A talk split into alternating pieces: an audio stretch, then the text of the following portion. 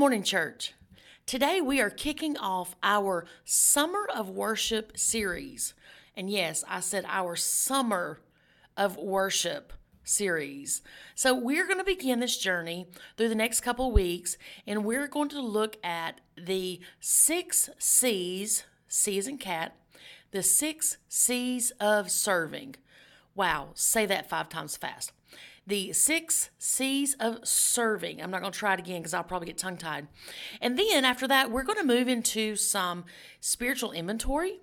We're going to take a deep self reflection, uh, look really within ourselves, and make sure that we are growing and striving to be all that God is calling us to be in our faith walk. So clearly, if you're hearing this message, you're unable to join us in person for our 11 a.m. worship. So you know what to do. Grab your cup of coffee or your glass of sweet tea and let's settle in and hear the message that God has in store for each of us today. So, this morning's scripture is in Matthew 10.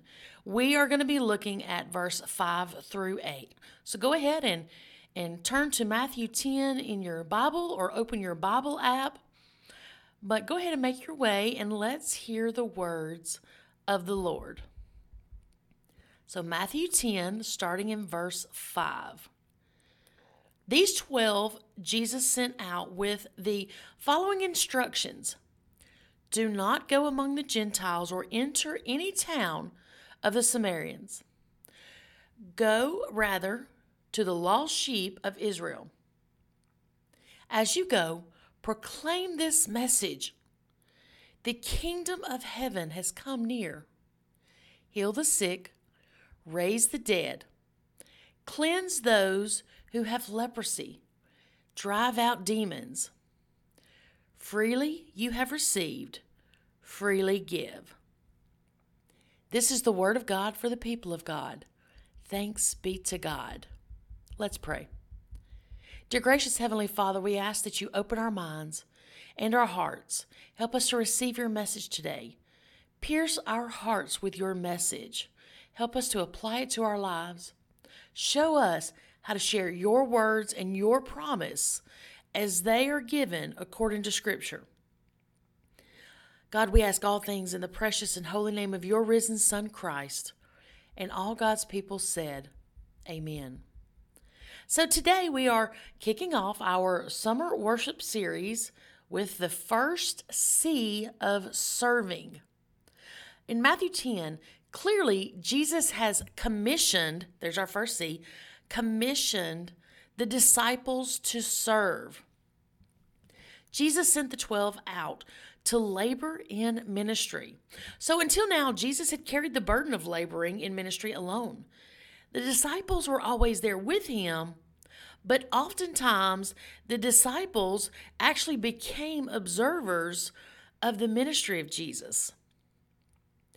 Now the time had come for them to spread their wings, learn to fly, and stop looking to Jesus to do or be the only one reaching a hurting world. So if we go back a little bit to Matthew 9, looking at verse 37 and 38, scripture tells us that Jesus acknowledged the harvest was plentiful, but the laborers were few. Jesus told the disciples to, to pray that the Lord of the harvest would send forth the laborers of his great harvest. So little did the disciples know that they were doing what Jesus said. They were praying for God to send laborers into the harvest fields. But as Jesus is telling them to pray, they eventually would become the answer to their own prayers.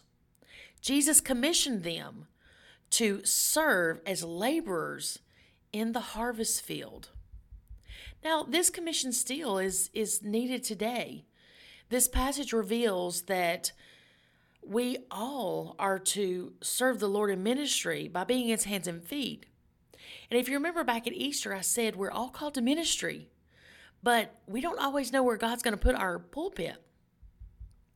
This commission is relevant to all believers because the enemy will do everything in his power to keep mankind out of a tight, close relationship with God. So, as we do life in our communities, we are representatives of God's love. We carry Christ in our hearts, and we are to share the love of Christ with all of those around us. And yes, that includes in the grocery store checkout line.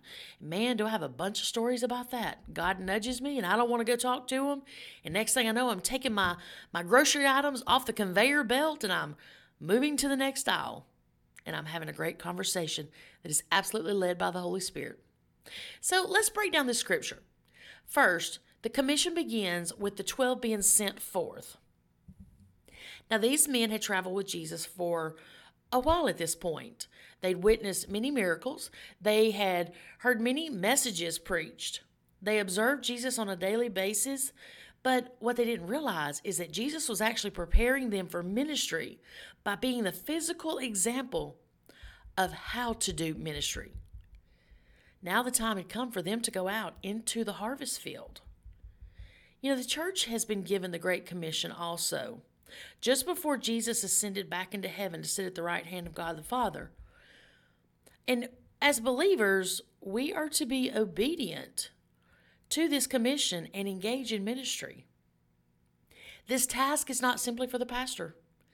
Hate to break it to you. If you are a pew sitter or um, someone who checks off church as part of your to do list, it is not only on the pastor to be obedient to this commission, the Great Commission, and engage people in ministry. This is something for every believer. So, if you're saved by grace and you're part of the body of Christ, then you are called to be a laborer in the harvest. So, secondly, they were given instructions. Jesus was specific when he said who the disciples were not to engage with in this journey. Jesus knew that there would be a time when the Gentiles and the Samaritans would come to hear the gospel. But a foundation had to be laid before the disciples could speak to a hostile group about a conversion of faith. You know, it's critical for each of us to pray and to seek the Lord's guidance before we engage because it's very easy for good intentions to soon look like a bunch of Bible thumping hypocrites that are throwing hellfire and brimstone. And at that moment, we actually defeat the purpose of the Great Commission. So, the third point there was a destination. The disciples were called to witness to the lost sheep of Israel.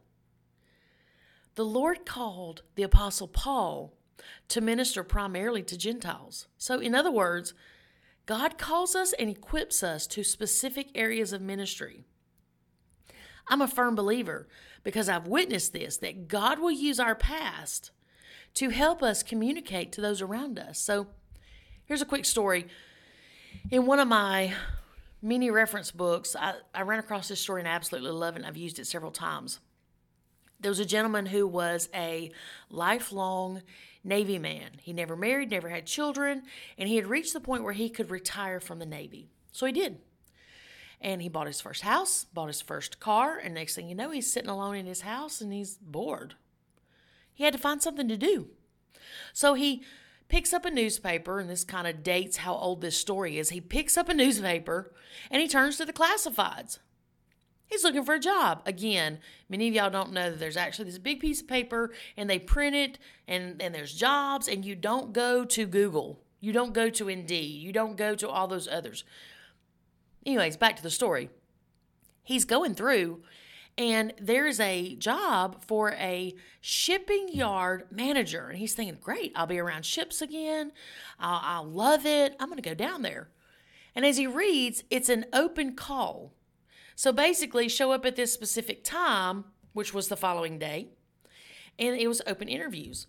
So he gets there, and the room is full. And he's he's looking around. There's one seat open. So he makes his way across the floor and he sits down in that one vacant seat.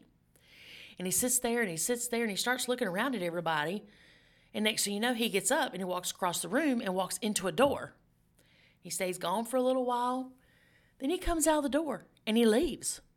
He doesn't return to his seat, he leaves. So, a few minutes later, another man emerged from this same door. and he said, "Okay, that's it. We've we've made our decision. We've hired somebody. Thank you for coming." Well, the whole room erupted. What do you mean? You haven't talked to any of us. You haven't interviewed any of us. And he finally calmed everybody down. And he said, Do you hear that noise kind of overhead in the background? And they were like, Yes. He said, Okay, that's SOS. And it says, If you can hear this and you understand this, get up, enter the door marked shipping yard manager. You're hired. You see, God used his past to open the door for his future and create a, a new adventure. And that's what happens in our ministry. So let's look at the fourth point. We're given priority. Jesus didn't simply instruct the disciples to go and live a godly life, He gave them a priority to share the gospel with everyone they meet. Now, I get this can be uncomfortable with some, but Jesus expected these men to maintain a pure life while proclaiming the good news. You see, it's through our testimony that we actually achieve this. We've been through some stuff. We can relate to those that are still hurting and still going through the stuff that we've already been through. Faith comes by hearing the Word of God. People cannot save themselves from sin. They need to be introduced to the healer and redeemer before they can enter into a relationship with God. So, fifth, there's a reality, like there's an urgency of this Great Commission. Jesus tells the disciples to go preach, for the kingdom of heaven is at hand. Christ came to redeem mankind. The urgency of responding to this message of the gospel is a very high level. We don't know what tomorrow holds. There's a day coming when the trumpet will sound, and those who are saved by grace will enter eternal life. Those who reject the gospel or fail to respond, they will not be allowed into heaven. Repentance must occur. We are surrounded by many who need to hear that God does love each of us and wants us in eternal in eternity with him because tomorrow is going to be too late. But we have to respond. And lastly, we go through a process with where we obey the Great Commission. Just as Jesus healed the sick, cleansed the lepers, raised the dead, cast out demons, we too shall receive healing. Jesus gifts each of us with a supernatural ability to use in ministry through the Holy Spirit. How many times have you walked up to somebody and knew exactly what they were fixing to say or knew exactly what you needed to say to them before they even said anything. That's the Holy Spirit. But it's through our healing that we receive that others can also see the hope that's working in our lives. They're drawn to us because of that. You see, I'm a firm believer that a hurting heart is drawn to a healed heart. So we share our testimony in complete humility. We honor our calling.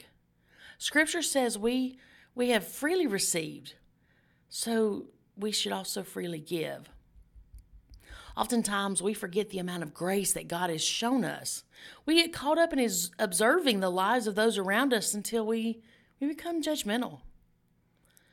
You know, we didn't deserve the grace of Christ coming from heaven, walking in flesh as holy love.